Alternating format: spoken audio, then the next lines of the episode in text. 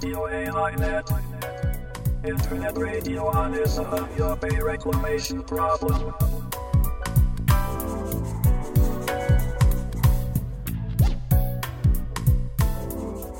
有明海漁民市民ネットワークがお届けするラジオ AI ネット本日は2019年12月22日第55回の放送となりますちなみに本日で1997年4月14日の諫早湾の締め切りから8287日となります。AI ネットの A は有明海 I は諫早湾の頭文字です。このネットラジオでは有明海で問題となっている諫早湾干拓に関する話題を中心に海や干潟などの環境保全や公共事業などによる自然破壊の問題を取り上げていきます。番組では各出演者をスカイプや電話でつないでトークします。回線の状態によっては音声が聞き取りにくい場合があるかもしれません。あらかじめご了承ください。それでは本日の出演者をご紹介します。この番組は有明海漁民市民ネットワーク。私たちは略称として漁民ネットと呼んでおりますけれどもその東京事務局で活動しているメンバーがレギュラーで出演します。まず司会を担当します私は矢島と申しますどうぞよろしくお願いしますそして漁民ネットの事務局長菅波保さんですよろしくお願いします菅波ですよろしくお願いしますはいそれから陣内孝之さんです。よろしくお願いします。よろしくお願いします。はい、もう一人、漁民ネットの吉川貴子さんです。よろしくお願いします。よろしくお願いします。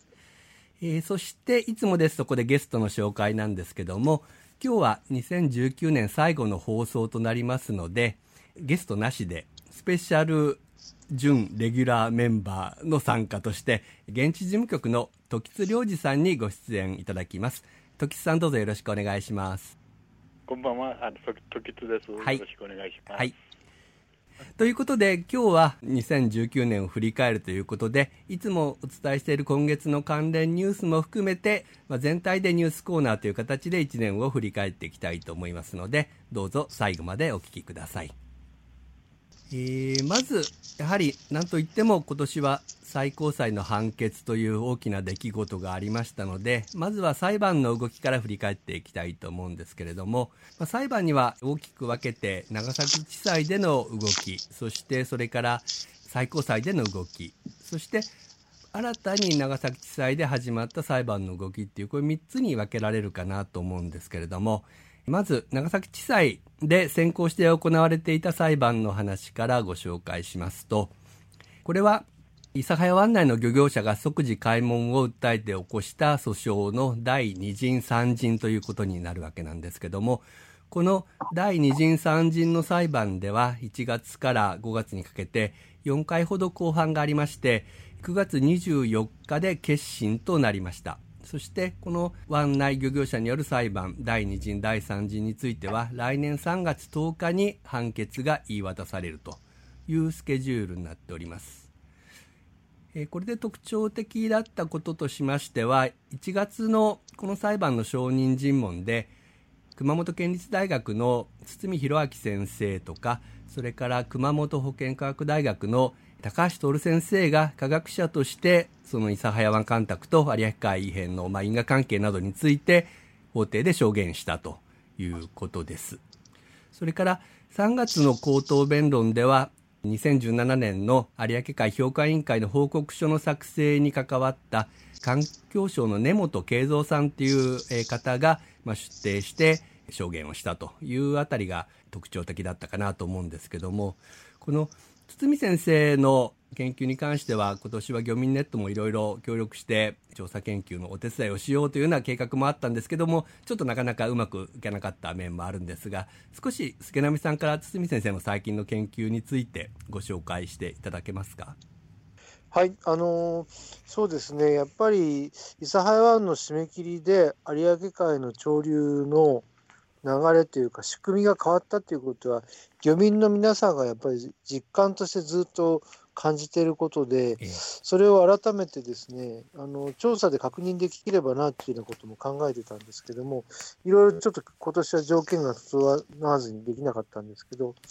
まあ、堤先生からは、やっぱりこれはあの、えっ、ー、と、なんて言うんでしょう。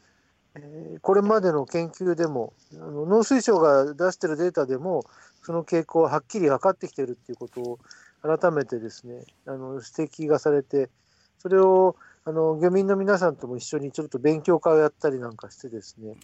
で、えー、我々なりにちゃんと確認できないかなというふうに思っていたところです。そういうことの準備をあのまあ、準備までしか今年は進まなかったんですけども、でもやっぱり改めて、えー、4県の漁民とですね打ち合わせをして、えー、できたっていうことは、一つ今年のなんかな手応えというかですね、良かったことなんじゃないかなと思っています。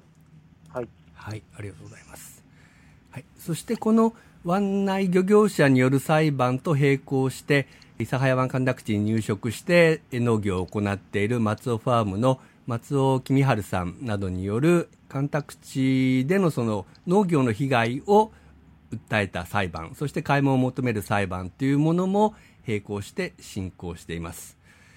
それからこの農業者による裁判ということではあの後でまた新しい長崎地裁での裁判ということで触れますけれども撤退した漁業農業者による裁判というものも始まってますのでこれはちょっと後で時津さんにコメントをしていただこうと思います。順番から言うとそれからえその次が最高裁ということになるんですけども最高裁に関しては3本の、え訴訟がかかっていて1つは湾内の漁業者が開門を求めた訴訟のこの第一陣の訴訟ですね。それから、サハイ湾干拓地の営農者などが起こした開門差し止め訴訟、これに対して漁業者側が独立当事者参加という形で上告した裁判。そして、水門を開けないことに対して、漁業者側が国に課している制裁金、その無効を主張して国が起こした請求異議訴訟というこの3本が最高裁の方に上がっていたわけなんですけれどもこれらの裁判に対して私たちやその、原告弁護団は繰り返し拙速な判断をしないようにという申し出を、まあ、今年も行ってきたわけなんですけどもいよいよ最高裁は、えその3つの裁判に対しての判断を今年は行いました。まず5月22日に最高裁が請求意義の口頭弁論の日程を7月26日に指定するという動きからこの最高裁の動きは始まりましたそして6月26日には湾内漁業者による即時開門訴訟この上告とそれから開門差し止め訴訟の漁業者の独立当事者参加による上告。この2件の訴訟について最高裁は棄却しました。これで、湾内の訴訟第一陣の敗訴とそれから開門差し止め訴訟の営農者側の勝訴つまり開門差し止め判決が確定したということになります。そしていよいよこの請求異議訴訟の判決が9月13日にあったわけなんですけどもそれはこの福岡高裁が漁業者側を敗訴とした判決に対してその判決を破棄して福岡高裁に差し戻すという判決で、まあ、我々としてはここに一筋の光が見えたかなと、えー、思っているわけなんですけれども陣内さんこの辺の最高裁の動き、はい、いかがでしょうか？うん、まあその請求議訴訟であの破棄差し戻しになったってことはまあ良かったかなというか、まあ、当然の判決といえば当然の判決なんですけれども、まあ、これがまた来年の2月ぐらいから差し伸しが福岡高裁で始まるみたいなので、まあ、そこでまあどういう主張していくかってことが大事になるのかなと思いますが、えっと、その前に口頭弁論をやるって言ったときに、我々期待したんだけれども、その直後に他の2つの判決を僕らが負けさせられたところ、あそこ判決を出したっていう意味は何なんだろうなっていうのはちょっと考えてしまいます。まあ、まあ、いずれにしても、それは負けたからって言って、僕らが、はい、あの負けてるわけではなくて、まあ、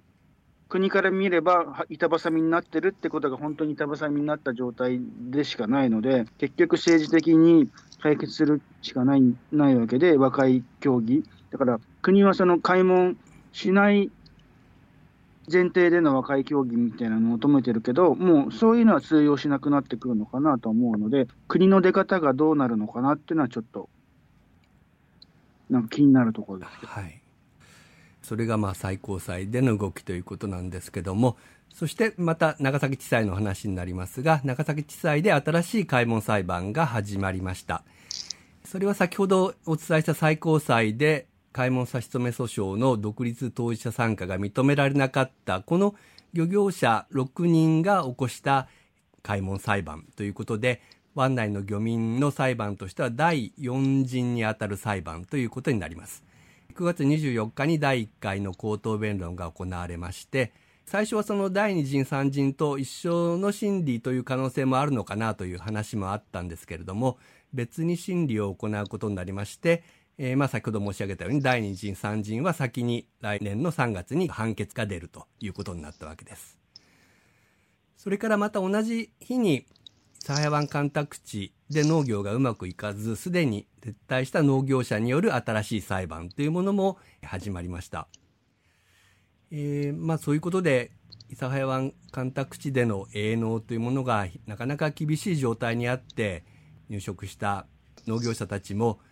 最初の国が言っていたこととは全く違う状況なんじゃないかというような疑問もあったりするわけなんですけどもこの辺はちょっと現地の、えー、状況に詳しい時津さんに干拓地での農業の話を伺いたいんですけどもいかがでしょうか？えはい、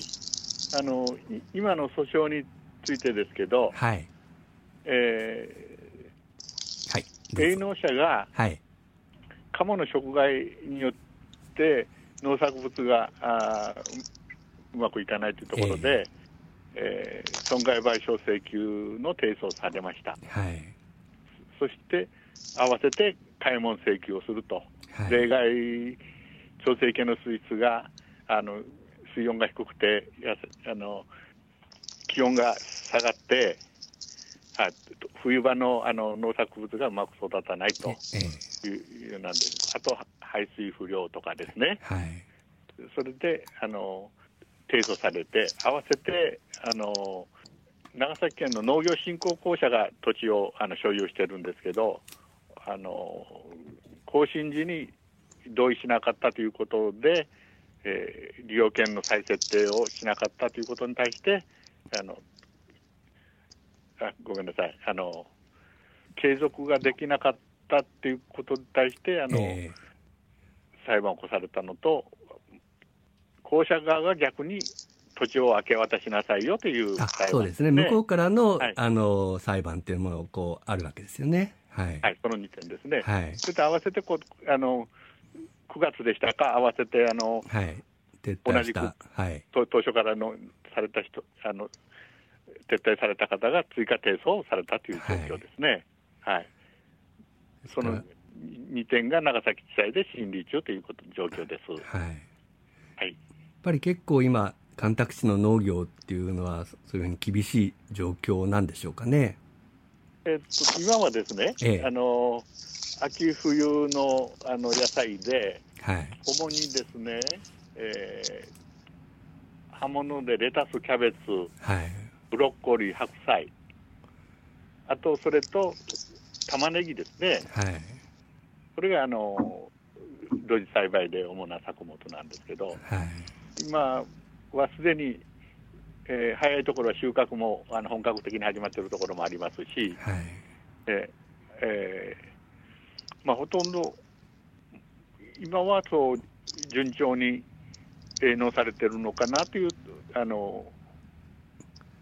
なるほどそんな状況です。はいやっぱりこういう冬場になると、やっぱり皆さん、そのハウスで栽培してる感じなんですかね、まあ、やっぱり作物によっては外で栽培しているものもあるそうですね、あの一部、その会員ハウスを利用してのレタスの栽培とかが近年増えてきました。ああ、なるほど。はい。ええ。まあ、その辺が松尾さんが主張しているやはり冬の例外っていうんですかね、気温の低下が厳しいっていうあたりのところなんでしょうね。まあ、カモ被害と合わせてはい例外対策っていうところあるんでしょうね。はい。わかりました。はい。えっ、と、今農業の話をしたんですけど、少しこの後は、有明海の漁業とか環境を振り返っていきたいと思います。まあ、有明海の漁業、環境をめぐる状況っていうのはもう依然として厳しい状況が続いている、まあ、改善が全く見えないという状況なわけなんですけれども、それでも昨年はちょっとした希望の光のように揚げ巻き復活の話題がありましたが、今年はまたその揚げ巻きの生育状況が悪くて、5月に再び休漁になってしまったという残念なニュースもありました。まあ、その一方では今年は海竹という貝が取れているというような話題もありました。そして何といっても大きいニュースなのは、平木がやはり依然として取れないということで、11月29日に福岡と佐賀県の潜水機漁業者協議会は8期連続となる、まあ、平木の給料を決めたということです。ということで、この平木が8年連続の給料となったというニュース、すごく大きくいろんなところで取り上げられているんですけれども、あの、もう一つ重要なのは、長崎県の平木漁っていうのは実は1993年からもう途絶えてしまっているということなんですよね。ですから、諫早湾干拓の影響っていうのは2段階あって、え一つは工事によって泥の巻き上げとかを起こしたために、諫早湾の平木漁っていうものがまずそこで、えーなくなってしまったと。そして、堤防が締め切られた後に、今度はいろいろなやはり貧酸疎水害とかの発生があって、佐賀、福岡の平木に悪影響を与えて、締め切りの後、急激にその平木の漁獲量が落ち込んでいたわけなんですけれども、ついにこの8年間については全く取れない給料というような状況になっているということになります。えーそしてもう一つその平木が取れなくなった代わりにという感じに周辺の漁業者がやっているのが牡蠣の養殖なわけなんですけれどもその牡蠣の養殖で今年は大きな被害があったというニュースがありました8月以降の大雨や台風の影響と見られるというようなニュースの解説なんですけれども、まあ、本当にそれだけなのか諫早湾の排水というものがやっぱり影響しているような可能性もあるんではないかなと思ったりもするんですけれども、この辺もちょっと時津さんから今年の牡蠣の状況とか、まあ平木も含めてでもいいんですけれども少しお話しいただけますでしょうか。そうねはい。あのー平木についてはですね、はい。8年休漁とか言われるんですけど、えその前の年、1、2年、多少取れたというだけでえ、ですね、そうですよね。はい。その前も。前もまたあのずっと休漁が続いてましてねええで、すから締め切り以降ほとんど取れてないっていう感じなんですよね。そうですねはい。ええええまあ、あの諫早湾についてはもう1990年、93法人直後からはい。取れないというような状況でしたからね。はい。はい、であと、今、あのもう絶滅寸前の状態でええ、親貝さえもう生息がいないみたいなはい。聞きますし、被害をあの増やそうということで、母貝団地を作ろうということで、移植大きなのを移植したりしてるんですけど、はい。もうそれさえも育たないと、まあ、こと今年でしたか、その諫早湾の排水門のすぐ外側にはい。はい。移植してたのも全滅する。長崎県の水師がやっていた、その、母貝団地ですよね、諫早湾内の。ですねはい。太良町の方でも移植してたそうなんですけど、はい。台風の後ネットが、保護ネットがとみんな飛んで、まあ、食害にあってか、それも育たないという状況で、はい、うまくいってないみたいです。はい。やっぱり評価委員会の研究なんかでは、諫早湾のその湾口あたりが一番その平木の幼生が集まるところだったんですよね。それがまあえー環境。昔もそこが一番生息してたところですね。そうですよですから一番そういう幼生、卵とか幼生とかを供給するような場所を、えー潰してしまったっていうあたりがこう、ね、諫早湾だけじゃなくて、有明海全域の平木のもう卵とか幼生がいなくなってしまっているっていうことにつながってるんだろうとも思うんですけどね。あまあ、生息環境自体もないということですね。はいはい。それが生うまく育っても貧酸素でやられてしまうっていうええダブルパンチですよね。はい。はい。はい。あと、牡蠣もですね、今年は、あの一番は台風の被害です。はい。かきいかだが壊れたり、あのロープに吊るしてるんですけど、はいそれが落ちたりとかですね。諫早湾では、あの、牡蠣養殖っていうのは、イカダからこう、ロープを垂らして、そこに牡蠣をこう、つかせるみたいな、水化式っていうやり方ですよね。それのイカダがなんか壊れてしまったみたいですね。そうですね。はい。まあ、本来はもともと、その、えー平木が主力の、あの、主な収入源でしたから、平木が取れなくなったための振興策で、牡蠣を始められたんですけどそう、ですよね。はい。はい。まあ、牡蠣と今、アサリしか、あの、主な収入がないという状況です。はい。はい。まあ、アサリも、あの違いから大きく育ってというのは望めない状況で、夏場に死んだり、はい。食害にあったりということでですね、はい。まあ、この間、あの、はい。外国産の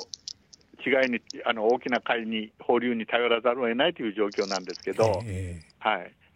まあ、あの、この時期放流して、来春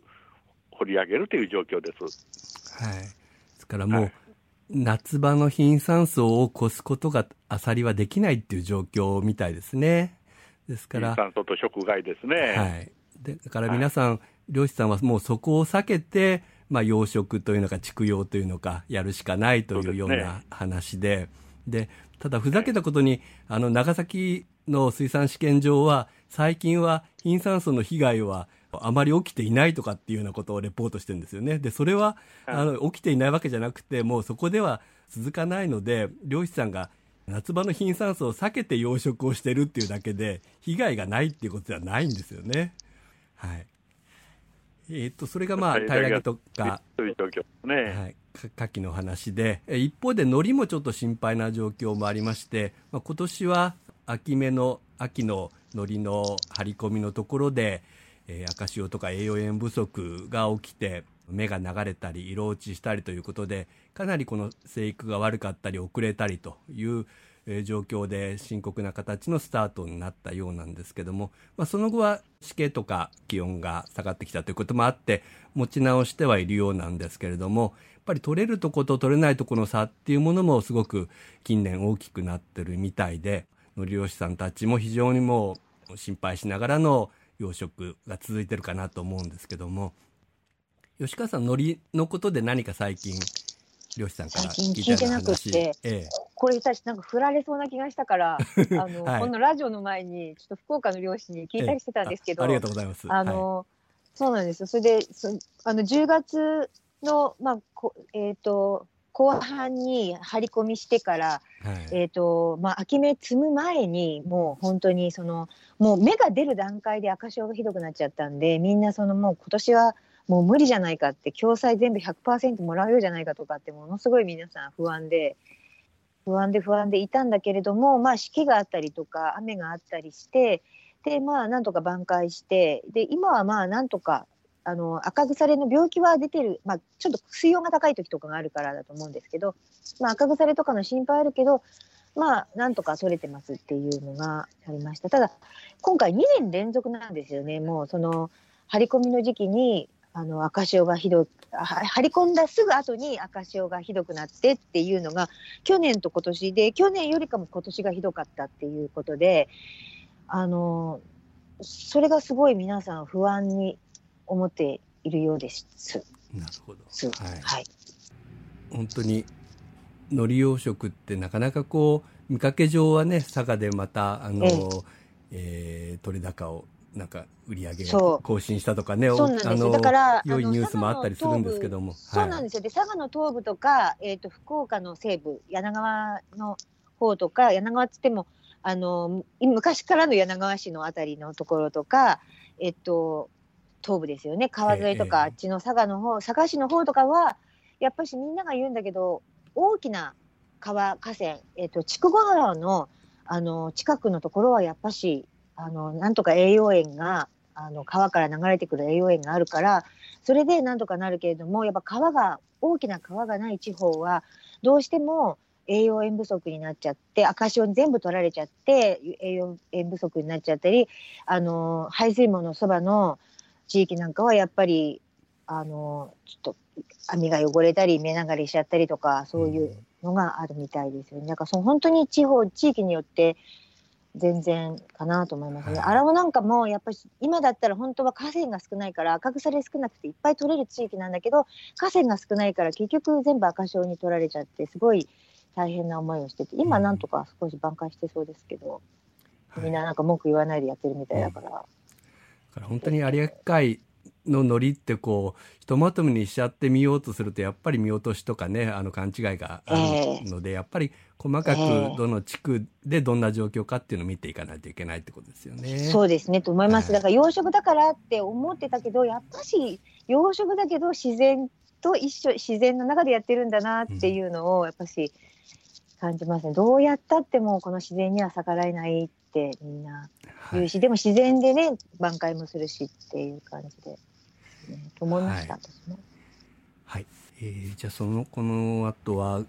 えー国長崎県諫早市などの動きということで少し、えーまとめてみたいと思うんですけども国の動きとしては農水省がもう開門はしないという方針を固めてから大きな変化とか動きとかはないかと思うんですけども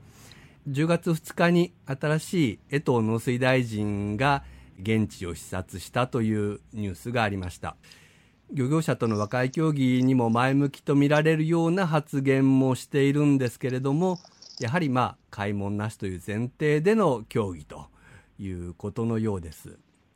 まあ、ということになっているのは実は10月1日から九州農政局長に新しく横井勲さんという方がなったとその2人で現地の視察というのもしたわけなんですけどもこの、えー横井農政局長というのは実は私たちが東京霞が関の農水省でもたびたび折衝してきた、まあ、まさに農村振興局の伊佐館諫早湾干拓のトップの担当者でその方が新しい九州農政局長となって、まあ、大臣と二人三脚での現地視察ということだったわけなので、まあ、この、えー大臣の協議に前向きというような、えー発言もちょっと信用できないということになるかと思うんですけども、このあの横井勲さんに関してはもう本当に親しいのでいろいろ皆さん言いたいことがあるかと思うんですけどもどなたか一人いかがでしょうか？っていうかもね。えー見分けるぐらい見て。フェイスブックにあの、えー知り合いが九州農政局長になりましたって書いちゃいましたけど、ああなるほど、全然親しくないな。はい。親しくない。飲み会とかあのねまあでもぜひこのね番組にも出てもらおうっていう話があるぐ出らいてもらいましょう親しいのでよ。はい。ネットラジオにねやりましょうもう3時間スペシャルでやりましょうよ。はい。ですよね。あのどうしてねその開門によらないね解決が一番いいのかっていうのはちゃんと説明してもらいたいですよ。はい。2000年当時頃はあの伊佐山干拓事務所の現場で、えーましたよね。調査設計課長されてたんですね。うんうん。だそれからねであのねの不良の原因とかいろいろあの調査とかに立ち会われて、お報報告書とかがあのずっと遅れてえ結果的には分からないという結論だったんですけど、うんまあ、その辺の事情もよくご存知の方なんですけど。なんかさ分からないとかってよく平気で言うよねなんか桜を見る会とかもそうだけどなんか 分からないとかっていうので平気でさ政府とかそういうのって OK ってどういうことなんですかね？ちょっと私怒りが止まらないです。あの、さっきよっぽど言おうと思ってたんですけど、あの、平木の話で言うと、諫早湾内の平木がずっとわからないって言ってやってるんですよね。そうそ朝鮮域が汚いのも分からないって言って、うんずっと言ってるじゃないですか。ね、工事の濁りだってはっきり分かってるのに、あそのあれ、漁場調査委員会っていうのは昔からやってたんですよね。それでも分からない分からないって結論を出さずに、今に至ってるわけじゃないですか。う、うんねだから本当に分からない人の方が出世できる。やっぱ一時が万事全部そうなんですね。だから諫早湾内の開門訴訟なんて我々が勝っても当然なんですよね。あの多くの研究者ももう諫早湾内のその漁業被害っていうのはもう伊佐館のね堤防締め切り以外にありえないっていうふうにもう言ってる人は少ないかもしれないけど思ってる人はほとんどなはずなのでね。ですからもうなんでそこで本当にあの訴訟が負けるのかっていうのがねわからないんですけどもね。わからないこと多いですね。はい私たちとも。時津さんとか、い横井氏の携帯の番号知りません？今かけましょうよ。い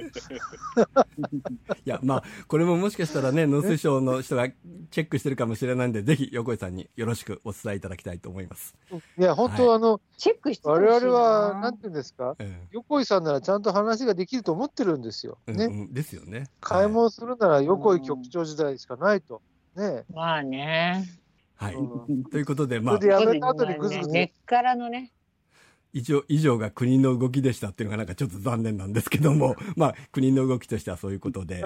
えっ、と、長崎県の動きとしては、8月に、調整地の水辺環境保全と創造のための第三期行動計画、長いですね、という計画を策定しています。えっ、と、これは、水質悪化や青子の発生が問題となっている諫早湾の調整地への、まあ、対策ということで、その中身はですね、これまで同様に周辺の農地や、え市街地の下水道から流れ込む汚濁物の流入削減というような方策が中心となっていまして、まあ実はこれ、今第3期行動計画って言いましたけど、第2期行動計画とほとんど変わらない計画なんですよね。で、第2期行動計画で全く諫早湾の調整地の水質っていうのは改善しなかったと。ですので、この第3期行動計画っていうのも本当にそれで水質が浄化されるのかっていうと全く期待できないし、むしろ農地からの流入とか下水道整備っていう対策はもうやり尽くしてしまったけれども、調整地の水質悪化が止まらないという状況なので、まあこの第3期行動計画も本当になんていうか、虚しい計画だなと思って見てるわけなんですけども、時津さんいかがでしょうか、この辺は。ええはい、そうですね、もうあの5年ごとのということで、えまあ、調整費系の水質に関しては、あの一時的には九州農政局、農林水産省が責任を持つということになってるんですけどえ、はい。調整系の水質に関してはですね、まあ、本名川は一級河川になってるんですけど、排水門までの一級本名川河口までの間は、ええ。あの防災的には国土交通省が管理するんですけど、はい。に関しては農林水産省が責任を持つということの覚え,、覚書きがあるんですけど、だから長崎県もなとか諫早市も農水省に対して調整地の水質は、ええ。あのちゃんとやってくれよみたいな要請をしてるんどですよね。そうですね、国への要望ということではい、毎年やってますね。はい。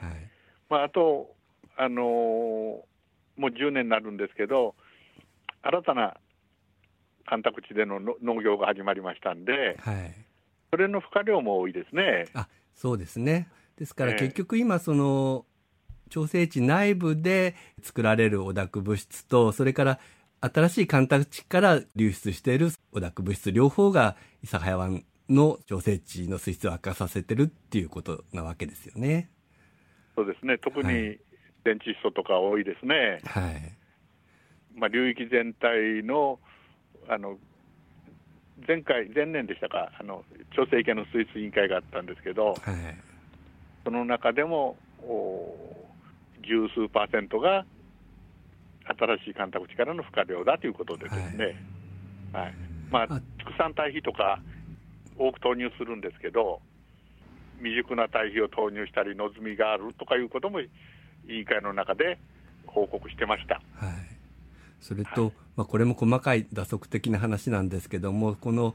第三期行動計画で周辺の肥料の流出っていうのを防ぐためにカプセル型の肥料っていうのを推奨してるんですよね。プラスチックのカプセルの中に入った肥料で、まあ、余分な肥料が外に出ていかない流れ出さないっていうような肥料なんですけどもでも今その肥料の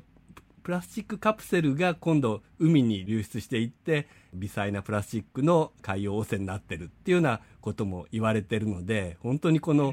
行動計画でいいのかどうかっていうようなこともあるかと思うんですよね。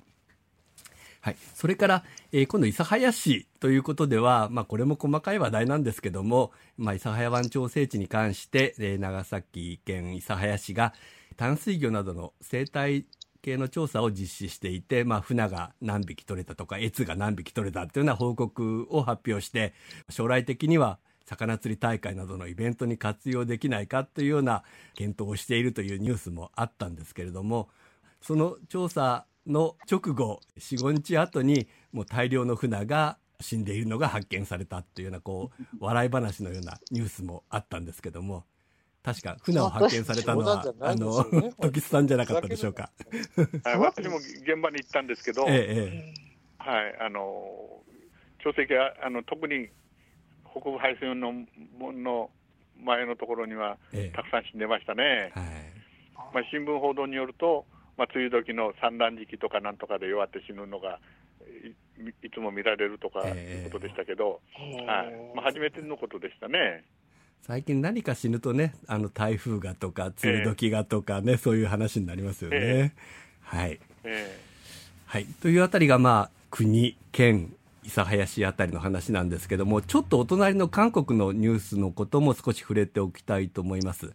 6月6日のニュースであったんですけども、韓国環境部は32年ぶりにナクトン岩角港の堤防を開いたと。で、えー、来年末までに研究調査を進めながら3回水門を開いて汽水域の生態復元の可能性を調べた後に水門開放するかどうか決定すると。まあ、韓国ではその四大河川事業ということでいろんな川にをせき止めて水質が悪化してしまったというような状況があったわけですけどもそういうせき止めた水門を今開こうという動きがもう始まって具体化しているということなんですよね。水門開放っていうことが日本ではなんか空事みたいに言われてるところもあるんですけども実際はもう政策的にきちんと決めていけば実現できることだなと思うんですけども陣内さんとか杉並さんは最近あの韓国にも行ってらしたので、はい、この辺の何か韓国の新しい動きの報告とか何かありましたらお願いしたいんですけども。はい、8月にあのラムサールネットワーク日本であのニックさんニック・デイビッドソンさんを呼んでシンポジウムやった時に、はい、あの報告者の一人として、キム・キョンチョルさんに韓国から来ていただいたんですけれども、はい、その報告にいろいろ書いてあるなと思って、えー、今、これから話すんですが、やっぱりその四大河川事業をで、いろんその水害、水質汚染だとか、今、いろんな被害が出てきている中で、四大河川をもう一回再再生しよう、自然を再生しようっていう動きが、あのムン・ジェイン政権になってから、いろいろ始まるようになってきました。でいろんな政府の監査だとか、いろんな委員会ができて、まさにキョンチョルさんもその委員の一人になったりもしてるんですけど、うん、でそういうことで、あの実際にあのそういう再自然化の動きが始まっていて、の2月の委員会の中では、クムガンとヨンサンガンというところの中で、2つの席が解体で、もうさらに1個の席が部分解体で、2個の席が常時開放をする、まあ、計画を作ったということになっています。で、それはこの後また上位の委員会の中で、まあ、最終的に決定されてみたいな流れがあるんですけども、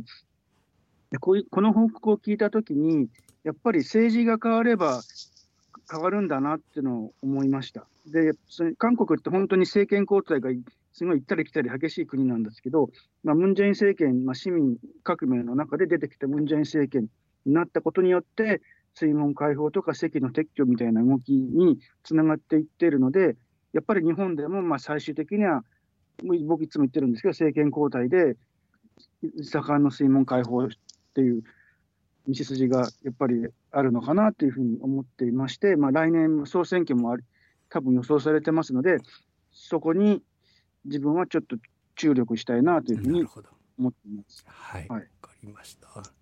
あと、漁民市民運動の動きを振り返ってみるということも必要かと思うんですけど、今年は9月8日に田中勝先生たちが主催する第10回有明海再生シンポジウムというのが諫早市内で開かれました。これには元 NHK のニュースキャスターで山陽電機の会長なども務められた野中智代さんが講演されたりしましていつもの買い物を求める進歩とはちょっと違うような顔ぶれの方々がお話しされて市民も幅広い方が集まったというふうに聞いております少し新しい動きかなと思っておりますそれからこの番組にも今年1月の回だったと思うんですけども、えー、出ていただきました横林さんたち諫早湾干拓問題の話し合いを求める会がアンケートの収集ですとかいろいろしておりまして、えー、そうした対話の場を求める請願書も諫早市に対して請求したりしています。それから街頭での開門を問うシール投票などといった活動も行っていてそうした市民とか農業者のところにこう広く意見を伝えていくような活動というものを横林さんたちが始めていらっしゃいます。はい。ということで、今日は2019年の1年を振り返りきれたかどうかわからないんですけれども、1年間のニュースをちょっとまとめてお伝えいたしました。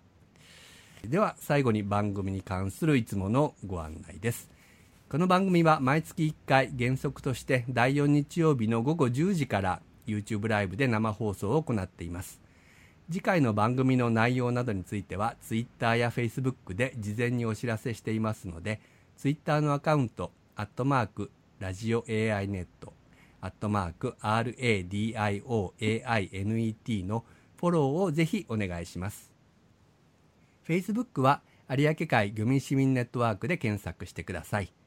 えそれから生放送を録音したアーカイブ版を後日 YouTube の有明海漁民市民ネットワークチャンネルにアップします。